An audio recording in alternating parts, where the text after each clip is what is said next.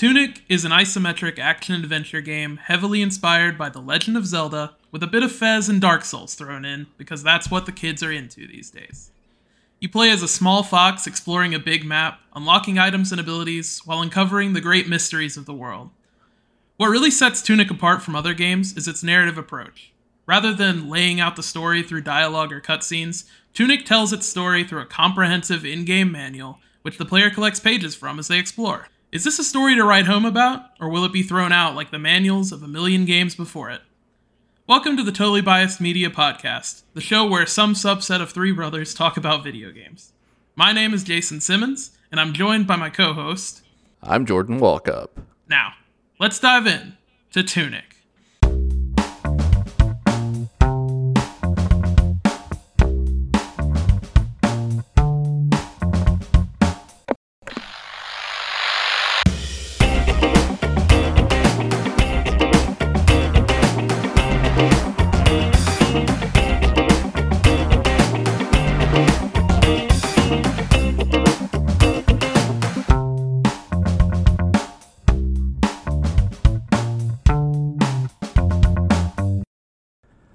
So Tunic. This is one of those games that I wanted to do an episode about because I didn't want to be caught in a compromising position like we were with Death's Door last year. We didn't pay it any mind because it was like seemed like a pretty straightforward indie game. And then I actually played it a while after it came out, was really blown away by it, and was like, dang, this is big. And then it was suddenly on all these different websites, like Game of the Year list, and it actually won a couple Game of the Year awards, which is kind of wild. And this game, it gave me some heavy, heavy Death's Door vibes. uh, now, I think I was a little bit more enthusiastic going into this one than you were, Jason. So why don't you kick us off a little bit? Like, how were you feeling about it overall? I honestly hadn't done too much research into it before we started playing or anything like that. I hadn't really heard too many people talk about it other than, you know, maybe the odd mention here and there on random podcasts. yeah.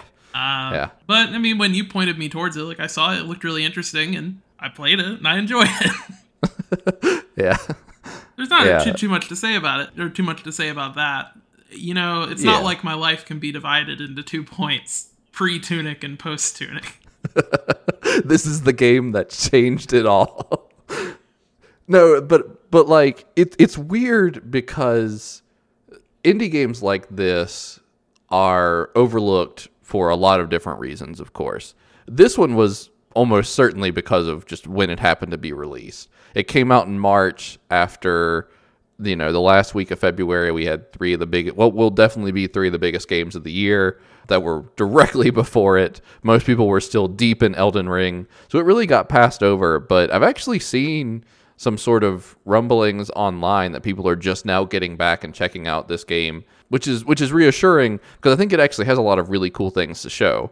I don't know it's necessarily a game of the year contender like Death's Door was, but like this was actually like a really cool experience and we'll certainly get into the good, the bad and the ugly as we go but I I was really impressed with it. Just like from a concept, I was really impressed with it pretty much right from the get go. Yeah, and I, I would say part of the reason it probably you didn't get a lot of rumblings about it when it first came out is just because it starts out pretty simply. For sure. Um, it, it doesn't really seem like it's going to be anything too big or unique until you're already like quite a ways into it. Yeah, it's it, it has a really cool premise but I'll admit it's pretty bogged down by some weaker mechanics starting off. And at first, it really does present itself as if it's going to be on an incredibly small scale. And it's not. it just takes a long time to get there. Yeah, it's definitely like a big scale story. Like it's really interesting, and the mechanics, even I would say, some of them at least, get pretty deep. Combat never really evolves too too far past the beginning, but you know, as you go, you unlock new weapons, new abilities that that definitely change like what you can do and how you're going to play, and giving you more options for especially smaller enemies. I didn't feel like there was too too much that gave you options for larger enemies. Nah, they all kind of had one fixed way to deal with them a lot of the time. Yeah. But let's step back a little bit and sort of set up what Tunic is, because you got into it in the intro, but basically it's this very cut and dry game in the beginning. Uh, Fox wakes up on a beach. You have no narrative explanation for what that is. You don't have any type of specific goal, but you really only have one path, and you sort of follow it, and that leads you to a stick. and with that stick, you can now, you know, fight some really weak enemies. And once you fight them, that leads you down another path. And eventually you get a sword. And it starts where it's like unraveling itself in this very Zelda way, where it's just like do a short dungeon, get a weapon that helps you navigate a bigger dungeon, move move on from there. But what's really interesting about this game is the way it presents itself is so off the wall sometimes. You you mentioned it in the intro. There's this manual and everything about the game, its its plot from start to finish, how everything works, every single item in the entire game is in this manual. And it's a manual just like you would see in any old video game. But you only start off with well actually I don't think you start off with anything. but you only get like one page in the first 20 or 30 minutes and it's all in a crazy made up language. Yeah. and, there are a few things like um, some of the button prompts I think contextual, but for the most part, like it just gives you a whole bunch of gibberish written in runes that I don't even think you get a key to decipher the runes until one of the last pages that you unlock in the game. right. So it, yeah. it's literally gibberish for 99% of the game. Yeah. And I would say for any given page you unlock, only probably 20% of it is even decipherable with like context clues. Like some of them are just straightforward maps and stuff, but for the most part, it'll be like 20 different things on a page, and only one of them is anything relevant to anything you've seen so far. and even then, it might not actually tell you how to use it. But yeah, a lot of the hints are are less about what the manual actually says and more about like deciphering the small drawings or it's kind of supposed to look even like the manual had a previous owner. Like right. the, like there's some kid or something in the 90s had just drawn all over the manual already to kind of explain some of the things that they had taken away from it. Yeah. But it's it's interesting though because there are a lot of games that sort of work really hard not to lay information out for you, but I've never seen one that does it so like I guess playfully is a good word. yeah. Like there's a there's a lot of mystery here, but the game doesn't expect you to take it super seriously. At least not at first. Like this is a cutesy game with, you know, bright colorful enemies and the fact that occasionally you see something kind of unsettling mixed in doesn't necessarily come to the forefront for for quite a while. Like it wants you to unravel this this mystery of you know why you're here and what's going on and what's up with this manual, but it wants you to do it in a just sort of fun way, like not in a you have to piece together these eight different things to solve this puzzle just to progress. It's like if you look in the margins of this part, there's a fun little note about throwing bombs a lot or something like that. Like it's just it's just meant to be like a fun way to engage with the world that I haven't seen anywhere else. It does a really good job of sort of lifting up that previous era of games. Like we played Metal Gear Solid on the, for the last episode, and there's a point in that game where you have to refer to the manual to know how to contact a certain character. And like it's it's sort of a nod to that point in video game history where manuals were essential. and well, it's like you know, even if you just look at, I mean, you can tell this game's biggest inspiration is The Legend of Zelda, for uh, sure. especially the first one, where like if you don't have the manual for Legend of Zelda, it is indecipherable. yeah, yeah. It, that game makes no sense in the beginning. It yeah. just throws you in the middle of nowhere with no weapons or anything, and it's just like, all right, have fun. Now, this game is sort of linear enough, and I think that generally speaking, it points you towards your next objective enough so that you would never really like have to dig into the manual. Yeah. But I definitely found the further I got in the game, the more often I was going back to check it. Not just to know where to go or how things worked, but to figure out like there's a whole layer to this game that's not explained to you in the slightest through just the regular visual cues and the story progression. Like it's stuff you only find in the manual, and I wanted to make sure I found that stuff. And I missed most of it. Even after playing like I want to think I have like 13 hours in this game now.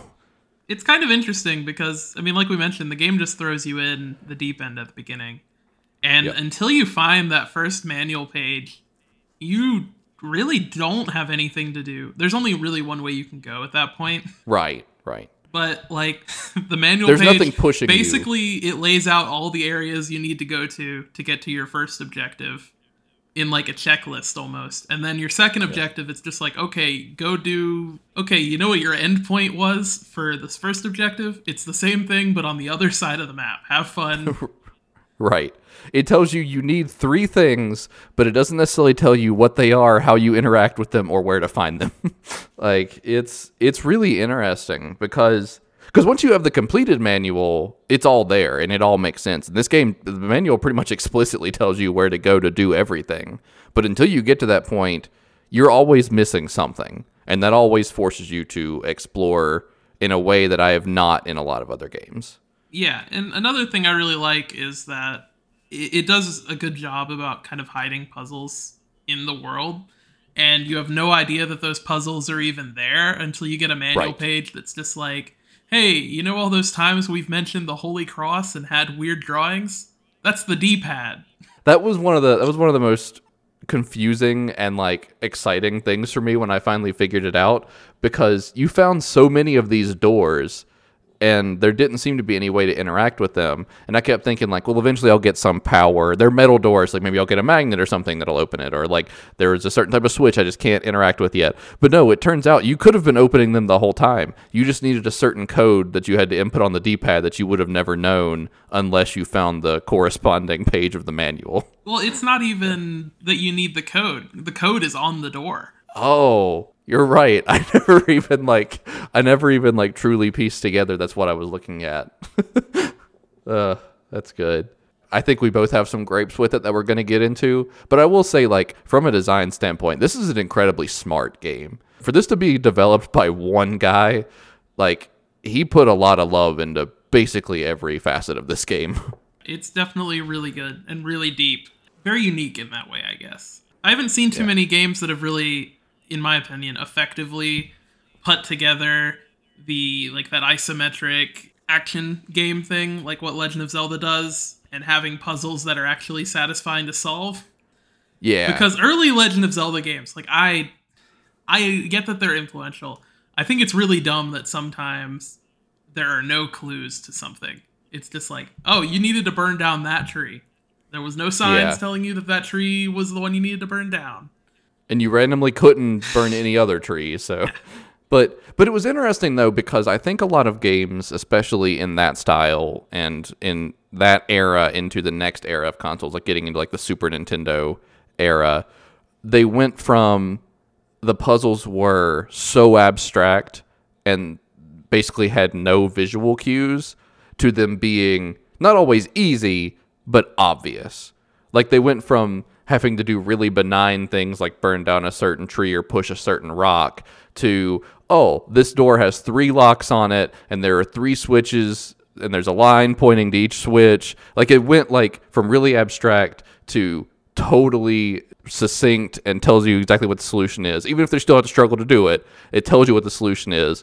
Where this game fits in a really interesting middle ground where things are never explicit but they're also not just counting on you to come up with a solution that's totally out of nowhere I would almost more I'd put it between uh, those early like Legend of Zelda like games where it is just burn down a certain tree, explode a certain part of the wall that you have no way of telling apart, and more like 90s adventure games where the solution is you just need to think like the designer did.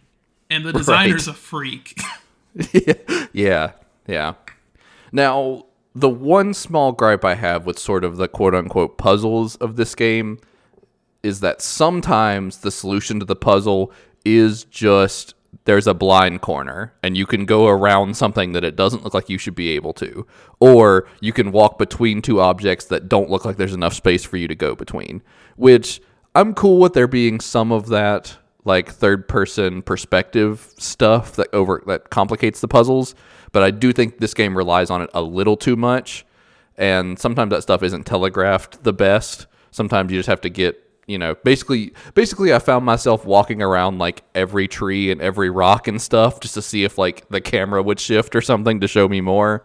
And that's fine sometimes but it definitely like padded out the game in a kind of unnecessary way Yeah, I think the real way that you could tell if somebody ever managed to find the uh if if they were searching all of the corners and they found all the secrets is if they ever found the customization room i don't know what you're talking about in a random corner in a random building. And if you go in there, you can change the color of your your clothes and your fox. I think I think it's just you can change like both of the tones of your fox and the color of their clothes. that's crazy i had no idea that was a thing Gotta get you gotta get better about searching around. yeah, I guess so. but like that's a cool thing to include, but to not just throw out there. I don't even think that's on the manual. It's it's just like I don't I never noticed it if it was.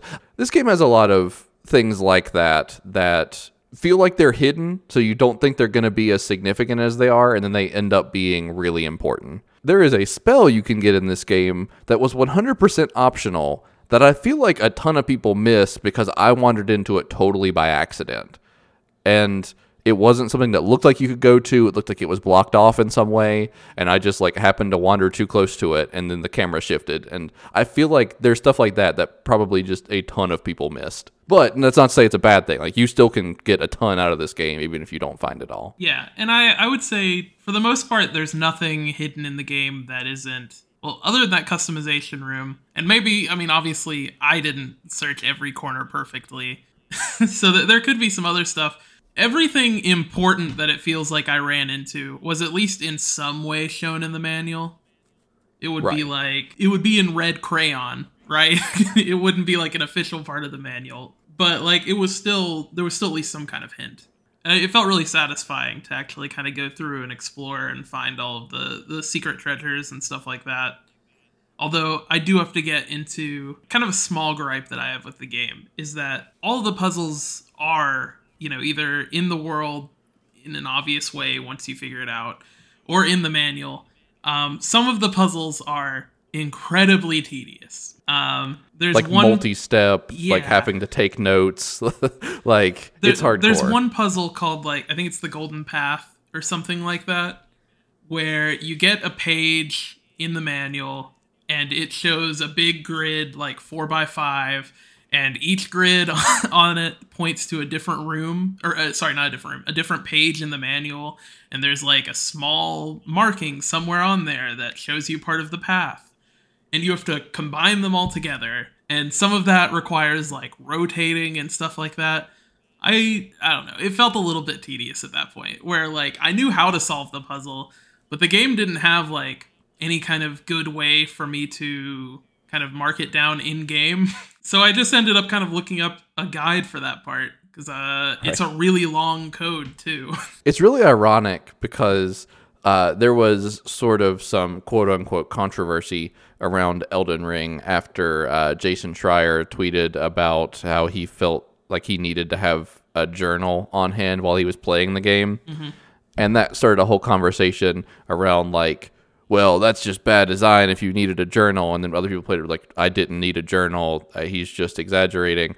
I think this game if I really wanted to 100% it, which I don't think I will, I will go back, but I don't think I'm going to 100% it. But I think if I were going to, I would almost have to have some kind of like handwritten notes to go with the game because not only is this game way bigger than you would expect, there is also so many layers to so many of the concepts in this game. It's it's hardcore. Yeah, something I think is kind of interesting is that it doesn't necessarily lay things out for you at all sometimes. Like the fast travel system in the game, I don't really feel you're ever actually told like what to do or how to access it. No, and it's one of those things where I wouldn't have found it until super late in the game if I wasn't just experimenting with a new power I had figured out. like, and it's incredibly useful. I mean, it's actually mandatory later in the game. So, fast travel is uh, one of those things that seems a little bit odd to bury quite as much as they did. It's another one of those things that's really hidden out in plain sight. I I don't know. It's in a weird middle ground of I feel like it maybe should have been explained, but also the golden pedestals that you need to stand on are not hard to find. Right. It's one of those things where where they are and what they are is obvious, but how you use them is just a little bit more complicated than you would expect. So, so there's there's a lot to learn there.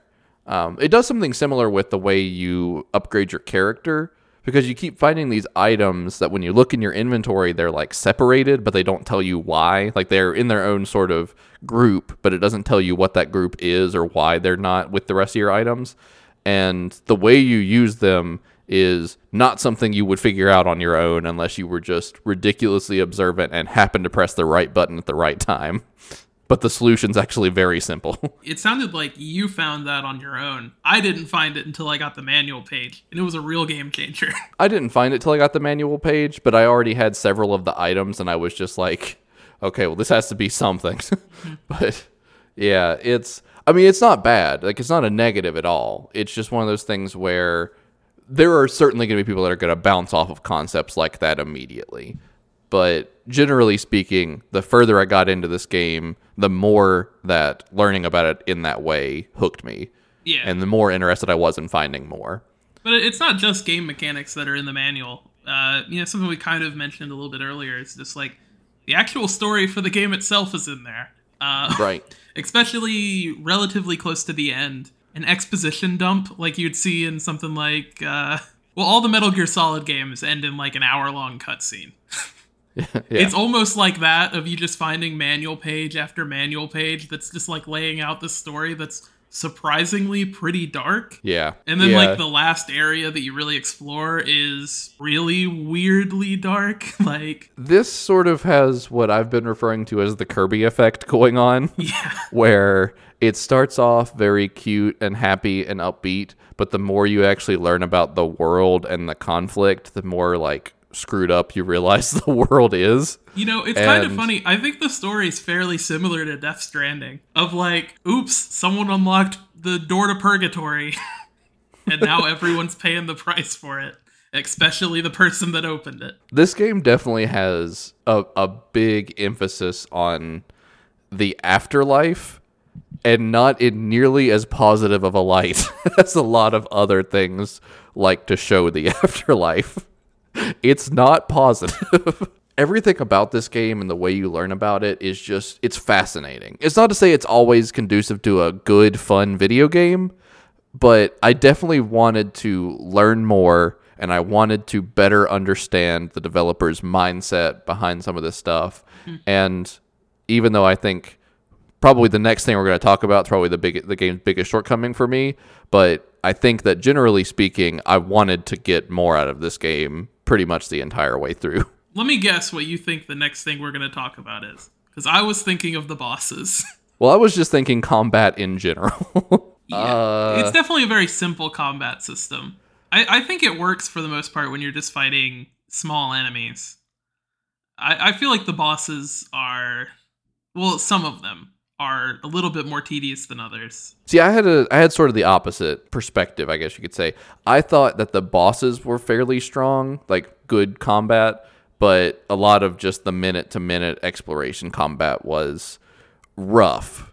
So this is this is definitely going for a similar vibe to the Dark Souls games where you start off ridiculously weak. I mean, you are swinging a stick at some slimes, and even then, it is quite easy to get overwhelmed just fighting the weakest enemies in the game. And as you progress, you find better weapons and spells, and you improve your stats, and you get to where you can handle bigger and bigger enemies. The problem for me is that the entire way through, you're relying on this same three hit combo that doesn't cover a lot of area. Your the actual attack, I can't even think of what the hitbox, I guess you could say, doesn't last very long, and the dodge rolling feels a little flighty, like it's it goes too far and goes through stuff, and it just it never felt good to me. It was fine. And that's not the focus of the game, so it didn't like totally sink it or anything, but I didn't really enjoy the combat at least in terms of just running around the map. I thought it was all right. It was definitely a little boring, especially with I mean like you mentioned, it's it's basically just the one three hit combo. It, it didn't feel like I, I think I kind of mentioned this earlier. Like you get new tools and you unlock new ways to fight, but those almost always use mana and right. the mana doesn't regenerate on its own. Like you either have to use items or you have to rest at a bonfire or whatever, a shrine, I guess in this game. yeah. And if you if you don't do that, you're going to run out really quickly, especially of I think the the better it is at crowd control, the less you're going to be able to use it. Like Right. you, you get a gun fairly late into the game, which sounds weird. Uh, it's like a, a scatter gun more so than a pistol, but uh, like it'll take out enemies in a in a large area, but, But- you can only fire it like two or three times. Yeah, even with like MP that I had leveled up a couple of times, I could still only use it three times per charge. And it didn't do enough damage for three uses to be enough, in my opinion. I felt like it was really good against bosses, but it was kind of useless outside of them. Now, you said you weren't as impressed with the bosses. I think when I say that I like the bosses, admittedly, that's more in concept and in aesthetic than it is in the actual mechanics to fighting them. I, I mean, I think some of the bosses are fine. There are there are two that I would say are really good, which are the the final boss, and then one of the bosses uh, that you encounter in the second act when you're collecting the uh, hexagons. Whatever they are. Yeah. Um, but there are, I would say, the second boss and the most likely the third boss, I would assume, which are both like robots essentially. I didn't like them. I thought they were really annoying. Yeah, the bosses do sort of fall into one of two categories. There are sort of fox slash human type things. there are wizards and robots. right, there are wizards and robots. That's a great way to put it.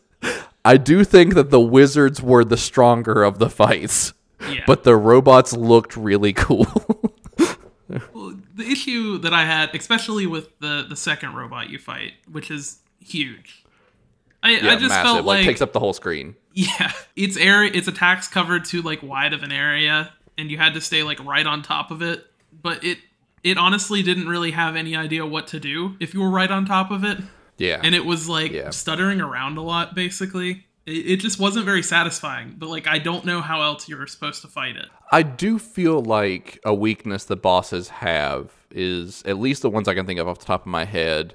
Most of them had a solution that what it wasn't a solution just as in there was a right way to fight it that was easier as much as there was something you could do that would do some combination of like stun locking them or keeping them in a specific area where they couldn't do certain attacks or something. Like there was always something you could do that would sort of break the bosses down mechanically. And that doesn't feel like the right way to deal with them, but mm-hmm. admittedly there were some tough ones. That's what I did with a few of them. Like to get past that first big or the second big robot, my solution was just to attack it so aggressively that it couldn't get off its own attacks. And that doesn't feel like how I was supposed to do it, but mm-hmm. you know. I also feel like the combat gets a million times better at the end when you unlock a better dodge roll. Yeah, for sure. That was a game changer. You do get it way too late though. Yeah. Well, it's it's even better than just. I really like when you unlock new abilities that have multiple uses, and using the the dash that you get is significantly better than dodge rolling or even running. It's just it speeds up getting around the map so much, and it unlocks new areas to explore. I think that was another another thing that sort of I get why they do it the way they do. Like they want the game to sort of stay linear until you're real far in, mm-hmm. but I do think some of the most important traversal abilities are locked until a little bit too late in the game. Like there's a grappling hook which is essential for getting around, but you don't get it until probably 60% of the way through, and then you don't get the good dash which lets you cover like gaps in the map until probably 90% of the way through. Overall, though, I've had negative things to say about the combat, but I don't think it gets in the way of the game. I think that it's it's rough around the edges, but overall, that's not what this game is about, and it doesn't hurt the game too drastically in its overall delivery just because sometimes it's boring or tedious. Well, something I've kind of noticed with a lot of these, I guess, Souls-like indie games. Tunic's not exactly uh, it's not exactly unique in being like a cute Souls-like game. No, and no. those it kind of seems like they always have really kind of simple combat. for sure. And I think that Death's Door was a good example of that. Of it wasn't Souls like in its progression or its style, but it was it did have that sort of uh I can't think of what the word is. The maps that like loop in on themselves. Mm-hmm. What's that called? uh Re- recursive map design. yes, it had those like recursive maps that are sort of one of the key features of From Software games at this point. Yeah. Um, and it it did a lot of the same things that Tunic does. And while I think Tunic does a better job with some of the narrative stuff, I think Death's Door blew it out of the water in terms of combat. That was Death's Door's strong suit. So, you know, I got a little off track with that, but That said, I, it's a good looking game, and I, I do feel like all of the enemies and items are you know easily identifiable, and they actually like look they have fun designs to them, especially some of the enemies. They're I think my favorite enemy has to be one of the ones you encounter in the graveyard, where it's basically just a really tall guy in a cloak, and then he pulls out a gun and shoots you. yeah, I, I don't know why, but that one sticks out to me a lot. Yeah. Um, yeah. I think everything in the game is supposed to be, or at least all of the humanoid things in the game are foxes for the most part, right? Right. There are like there are other species which are clearly like more advanced than just animals and stuff. Like you have some lizards and some frogs and and all that, but foxes are clearly like the dominant species, I guess you could say, like the most human of the species. I, you know, what? I do think the frog designs were all pretty fun. Some of them were like ninjas, Yeah. Yeah. um, and and the way that they all like interacted with each other was kind of fun because there was the small and fast ones, uh, but they all attacked one at a time. And it, it, it like even says that in the manual. It's like they love waiting their turn, and if you engage one in combat, the other ones are just going to stand back and wait. So that's a good bit of tunic talk already. Jason, why don't you give us sort of your your final thoughts on on Mr. Uh, Andrew Shouldice's game?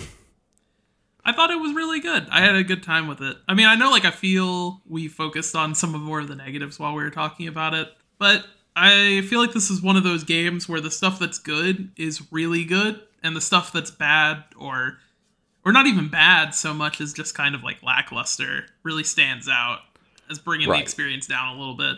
But I really enjoyed it and it's on Game Pass, so anybody that wants to pick it up can. It's pretty easy to access these days. Uh, I've heard I've heard many call it the best deal in gaming. Uh, but uh, you know, I definitely enjoyed it. I'd recommend it to anybody that likes. I mean, if you like the older Legend of Zelda games, if you like any kind of adventure game with like light puzzle, I don't know what the word would be, just puzzles. If you if you like adventure games with puzzles in them, and not like the LucasArts ones from the '90s, because that's very different vibe. yeah. Also, that's all those games were with puzzles. yeah, I, I would say like just about anybody would really enjoy this game. Anybody that played it, unless you really like heavy dialogue. So yeah, there is literally none of that. The little bit of dialogue there is is in a made up language. if your favorite game is Heavy Rain, I would not recommend this game to you. If your favorite game is Heavy Rain, I would recommend several things, including a therapist. I think for me, this was one of those games where I more went into it just with this idea of like, well, I don't want to miss something than than like I actually like, okay, I'm gonna really enjoy this, and it does start a little bit slow. I think that it's not until you really learn what the game is doing with the the way the manual progresses the game. It's not until you really get into the meat of that that the game really comes alive. Mm-hmm. But I do think like it it really sets itself apart with that way of storytelling, which I have not seen anywhere else, and really hooked me to go above and beyond just getting to the end credits. I have not gotten the game's true ending, and I know there's actually even more endings you can get after that. So like I'm definitely going to be going back to it. But so far what I've played has has really grabbed me, and I've I've really enjoyed my time with it. I think you you sort of said it best, where you know there's a lot that's really great about this game, and it does sort of highlight some of the things that are less great because of it. I would kind of summarize it as like this game is 90% great, but that other 10% is pretty dang annoying sometimes. and if you can get past that, I think it's a really great experience from start to finish. It's just there's there are some things that are going to wear on some people too much. And that wasn't the case with me, but I could I could certainly see it being that way for some. But like Jason said, it's on Game Pass. It, it picks up after the first like two hours or so in a pretty big way because I, I feel like I personally the first three or four times I played it was only like 20 minute increments and then the time I played it after that I played for like four hours straight so I was like oh this is really good now Wait it out until you get the sword and then get back to the main map that was for, for me that was when it really picked up that takes probably at least an hour and a half I would say for most folks well we got something else we want to talk about. So, we're going to take a quick break and then we'll be right back with more TBM. So, 2022 has been a real weird year for video games. It's a really big year if you liked going long periods of time without a new release. right because I mean, last year we actually had a surprisingly large number of games, which I think people weren't really expecting after, you know, well, COVID is still going on, uh, and that was forcing a ton of delays left and right. And unfortunately, every game that was delayed in 2021 came out in February of this year. Meaning, we had a ton to talk about at the beginning of the year, which I was not expecting in the slightest. And then as we've gotten on, the the schedule's gotten a little light that's why we've already done an episode on a game that came out in 1998 this year, and why now we're doing an indie game that came out two months ago. But I mean, just in the first four five, slash five months of this year, we've also seen a bunch of additional delays, like Breath of the Wild 2, Redfall, Starfield, Suicide Squad, Forspoken, Mario Strikers. We're probably going to see a delay on God of War getting passed down the pipeline any day now. Like, there have been so many delays that it's really thrown our schedule to the wind. And, you know, we're trying to fill that with games we're passionate about, but it's also disheartening because currently we only have six new games on our calendar for the rest of 2022. And they're not all necessarily games we will actually end up doing episodes about. So it's it's getting wild, y'all. At this rate, we're gonna have to add Hello Neighbor 2 to our list. yeah. Yeah. Ugh. Looking at October and December, uh, there are no game releases that I'm seeing for November at all. None. Looking at October and December, there are four games. It, and it's crazy because I'm used to March, April, May, whatever. I'm used to there not being a lot of new games around that time frame. That's just how it goes. The summer and then the fall are your big game sell points, which like makes total sense. I mean, you have young people getting out of school in the summer and then you have the holidays to get ready for in the fall. It's like I totally get why that's why that's where all the games are sort of saturated. But currently we are seeing nothing this summer. It's crazy. We really only have two games I would consider even kind of big from like now until the end of July, and that's Fire Emblem and Xenoblade. And you know, I don't want to play Xenoblade. yeah, yeah, and we might just skip it altogether because it's it's genuinely not our type of game, and we would be doing it a disservice to try and review a game that's just not for the type of gamers we are. I mean, we're both we're both we both at least were pretty big fans of Fire Emblem Three Houses, so we will give Three Hopes a shot, I think. But yeah. Xenoblade might not even come to fruition for us, or it might just be something we talk about in like a pulling the plugs, or I talk about in a pulling the plug segment or something. So like, we got nothing. So I guess there there are some games that that I'd like to talk about because Live A Live comes out in July on the Switch, and I, I think the the new Digimon comes out then too, right? Somewhere around there, yeah, yeah. It's it's just weird though because like last summer and into the fall, we had no problem finding stuff to talk about. I mean, I know part of it was we were still doing movies and stuff. We were doing episodes every week though. So like clearly there was something. It's just one of those things where the solution is we're going to have to talk about some older games, which is something I'm I'm very happy to do. Like we we have no shortage of games to talk about, but it's not the same as having a new game to talk about every single week. I, I think we'll probably switch over to a focus of more like games that are really important to us. Like we can finally do a Kingdom Hearts 2 episode. right. And, you know, a, a big part of that is going to be switching gears instead of trying to just cash in on, you know, the review process for new games, that lucrative, lucrative field of reviewing video games, and instead talking about what's important to us for video games, which I think could be really cool and I was kind of thinking we could use this time to sort of talk about like what types of games those would be. So, like Jason, do you have a couple of games like right off the top of that, uh, right off the top of your head that you definitely want to get into over these next couple of months?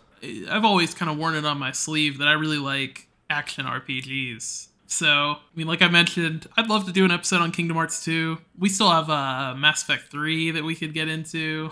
Morrowind, Fallout New Vegas, lots of good stuff from yeah. all throughout the past 20 years. And realistically, they're games that I have skipped over. I think that generally speaking, you and I, really all three of us that host this podcast whenever Jackson is around, uh, we sort of fall in, in the same direction on a lot of the games we've talked about. I mean, generally speaking, if one of us likes a game, the other two at least thought it was okay. But you and I actually have very distinct taste in video games. Like the stuff we play outside of this podcast, there is very little overlap. like I have touched on very few Bethesda games in my life.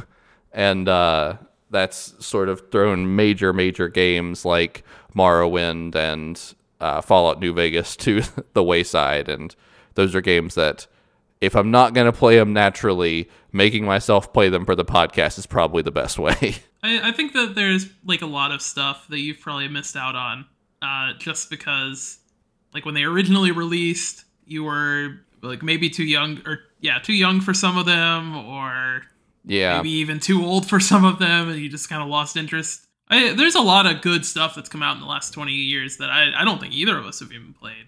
For sure. I mean, for sure. like we I just started playing the Metal Gear Solid games. And and part of it is that you just have a penchant for older games that I don't traditionally have. Like I get my biggest thing in video games is always the gameplay, like pretty much regardless of anything else about the game. Whereas games like Morrowind and New Vegas don't necessarily have the quote unquote best gameplay, but they have really interesting stories to tell and I've just gotta I've got to kick myself into gear to learn to learn how to appreciate those things more because the type of games that I want to talk about are not story heavy. like I want to I really want to talk about the Paper Mario series, specifically like the first two games in the series and Sonic Adventure 2, which I think is the only truly great Sonic game. and uh, It's so weird because apparently Sonic Adventure 2 is a very divisive game in the series. It is the only 3D Sonic game that I have ever actually enjoyed. Which for me actually, I think I there there are definitely still very bad ones, but I think I actually prefer the 3D Sonic games to the 2D ones. I have a very clear and concise reason for that we will get into in a future episode, either when we talk about uh, Sonic Adventure 2 or the new Sonic Frontiers game whenever it comes out and inevitably is a tremendous failure. we could talk about I think Sonic Origins comes out next year or next month even. There is there is potential there for us to get into a lot of things. They will just be smaller in scale than what we have previously talked about. But part of the reason that I wanted to have this conversation on mic was because I wanted to extend an offer to our many, many, many listeners out there. If you hordes of listeners, legions of fans, more people than I could ever comprehend. I wanted to ask all of you what are your suggestions for what we talk about over the next few months? Because the game developers have all turned on us. so we gotta have something. Are there specific games or concepts or genres or anything that you would like to hear us get into more? Please, please tell us. We need guidance. We are children. We are but children. Okay. Well, we've talked Tunic. We've talked 2022. Now, I think all that's left is to pull the plug. Jason, what's something else that you've been into? Went to see the new Doctor Strange movie. Oh, yeah. Didn't even cross my mind as something to talk about, actually. Real testament to its power. Yeah, it was something. Um, yeah. was it a good movie? No, not really. Was it a fun movie? Yeah, I would say so. It sits comfortably in the top half of the bottom half of all Marvel movies. I uh, I felt the I felt really similarly about this movie as I did when Solo, a Star Wars story, came out, where I was just like, wow, that is exactly what I would have pictured a blank franchise movie by blank director to look like. In this Yeah. case, it was MCU movie by Sam Raimi. yeah. It's it's weird. I mean, not in the way you would expect either. Like the multiverse stuff isn't as weird as you would expect. The way the characters act is even weirder though. And it's I feel like Doctor Strange acted pretty normally. Uh, yeah. Everyone around him had some stuff going on though. yeah. I I think it did some very cool things, but I think it did some very bad things and some very boring things mixed in. It was a real jumble. It's also a hard movie to talk about because even its central conflict is a tremendous spoiler. I guess you could say the multiverse of madness was the friends we made along the way. yeah. You got it. Uh no, I mean The, like cam- it- the cameos we saw along the way. Yeah, that's exactly what it was. it's it's fine. I mean, if you really love the Marvel universe, you're going to like it, but you know, it's it's just fine. no, there's really not too much to say about it. It's no Spider-Man No Way Home. It felt like it was aiming for that same kind of fan service, but with way less interesting characters. Yeah. yeah. It wanted that same level of fan service without giving us any of the pieces that made that good fan service. Again, it's not all bad. I think it has some genuinely great moments in it. It's just overall it's just it's fine. So, Well, how about you? What have you been up to? well, for about a month and a half, Elden Ring really took over my life.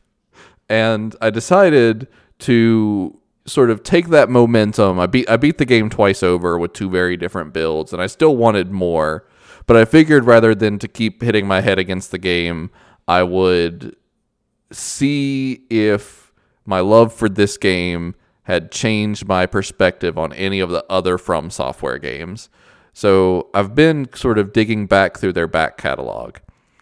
And I specifically want to talk about a game that many people consider one of the best games ever made. It's on multiple like top 100, top 20, top 50 games of all time. So it's not going to come as a surprise to anyone when I say that uh, this is a good game, but Bloodborne is a very good game, y'all. You should play it. It's it's a game that I gave a honest shot to back when it first came out or not too long after. I think I played several hours of it. I beat like the first 3 bosses. I got sort of a feel for the world and and the lore and everything. And while I really liked a lot of what I experienced, something about it just stopped it from ever clicking with me. And I think now looking back, it was more from software's reputation than it was anything about the game. Because I was struggling so much with just the early game bosses that I think there was just a sense of dread of like, well, what happens when I get to the actually tough ones? And it kind of kept me from ever like really getting my getting a good grip on the game. But last week, maybe a week and a half ago, I started it over, decided to sort of go in with the same intentions that I had with my second playthrough of Elden Ring and it did take me a little bit to click with it. Like it took me an hour or two to like you know re refamiliarize myself with the world and how the weapons worked, and because there's there's a lot more complex mechanics in Bloodborne than there is Elden Ring, but once it like clicked with me, it like really quick clicked with me. Like I flew through this game. I beat the entire thing in j- just over a week, and I was putting in hours a day. Like it's so good from a aesthetic standpoint, a design standpoint, a lore standpoint. Everything about it's just fantastic, and that's before you even get into the combat, which I think is some of the best in any game ever. Yeah, I would definitely say that the From Software reputation is probably the biggest thing turning people away from the games. Right. And it's also tough because they always have this reputation of being difficult, but they're all they're all a lot more than just that. And it's interesting that their three most recent releases have been Elden Ring, Sekiro, and Bloodborne because they really run the gamut of what action RPGs can be. Because you know, Elden Ring is this massive, sprawling game. There are a thousand bosses, and you can fight them all a thousand different ways. And Sekiro, which is still probably my favorite from software game, has a very fixed way of doing things. You have one weapon, you have no stats you can really control. There is a right way to handle just about every situation in the game. And then Bloodborne sort of fits nicely in the middle like there are unique weapon types and there are stats, but there's way less to it than Elden Ring. Like at the end of the day, this is still a skill based game. This is not a game you can, you know, just write out the stats and fight the bosses in the right order with the right weapons or whatever like you can in Elden Ring to sort of ease yourself into it. Like this is still a very difficult game that's going to require fast reflexes and a really good understanding of the mechanics to get down. But once you get those mechanics down, it just it feels fantastic from start to finish. The the two biggest selling points for Bloodborne for me are very minute mechanics that one every weapon in the game has two forms. So every weapon basically has a short range faster version and then a longer range slower version. And you can switch between them on the fly. And you can even switch between them mid combo, which means you can set up some really cool stuff by alternating light and heavy attacks, and switching weapon type on the fly, which adds a ton of variety to the combat. But another really key thing is that most From Software games value patience and observation. You do the best when you go in with a very specific strategy, know what you're getting yourself into, and how to deal with everything. Bloodborne has a mechanic where if you take damage, you have about a second window to start damaging the enemy back and you restore that health. So it lets you play so much more aggressively than any other From Software game does because you can really sustain yourself just by getting continuous hits. You even have a chance of you can run up, start charging a really slow heavy attack, knowing you're going to take damage, but as long as you hit them back with the attack, you're going to get most of that health back, which lets you play a lot more haphazardly than you can with other games in the series.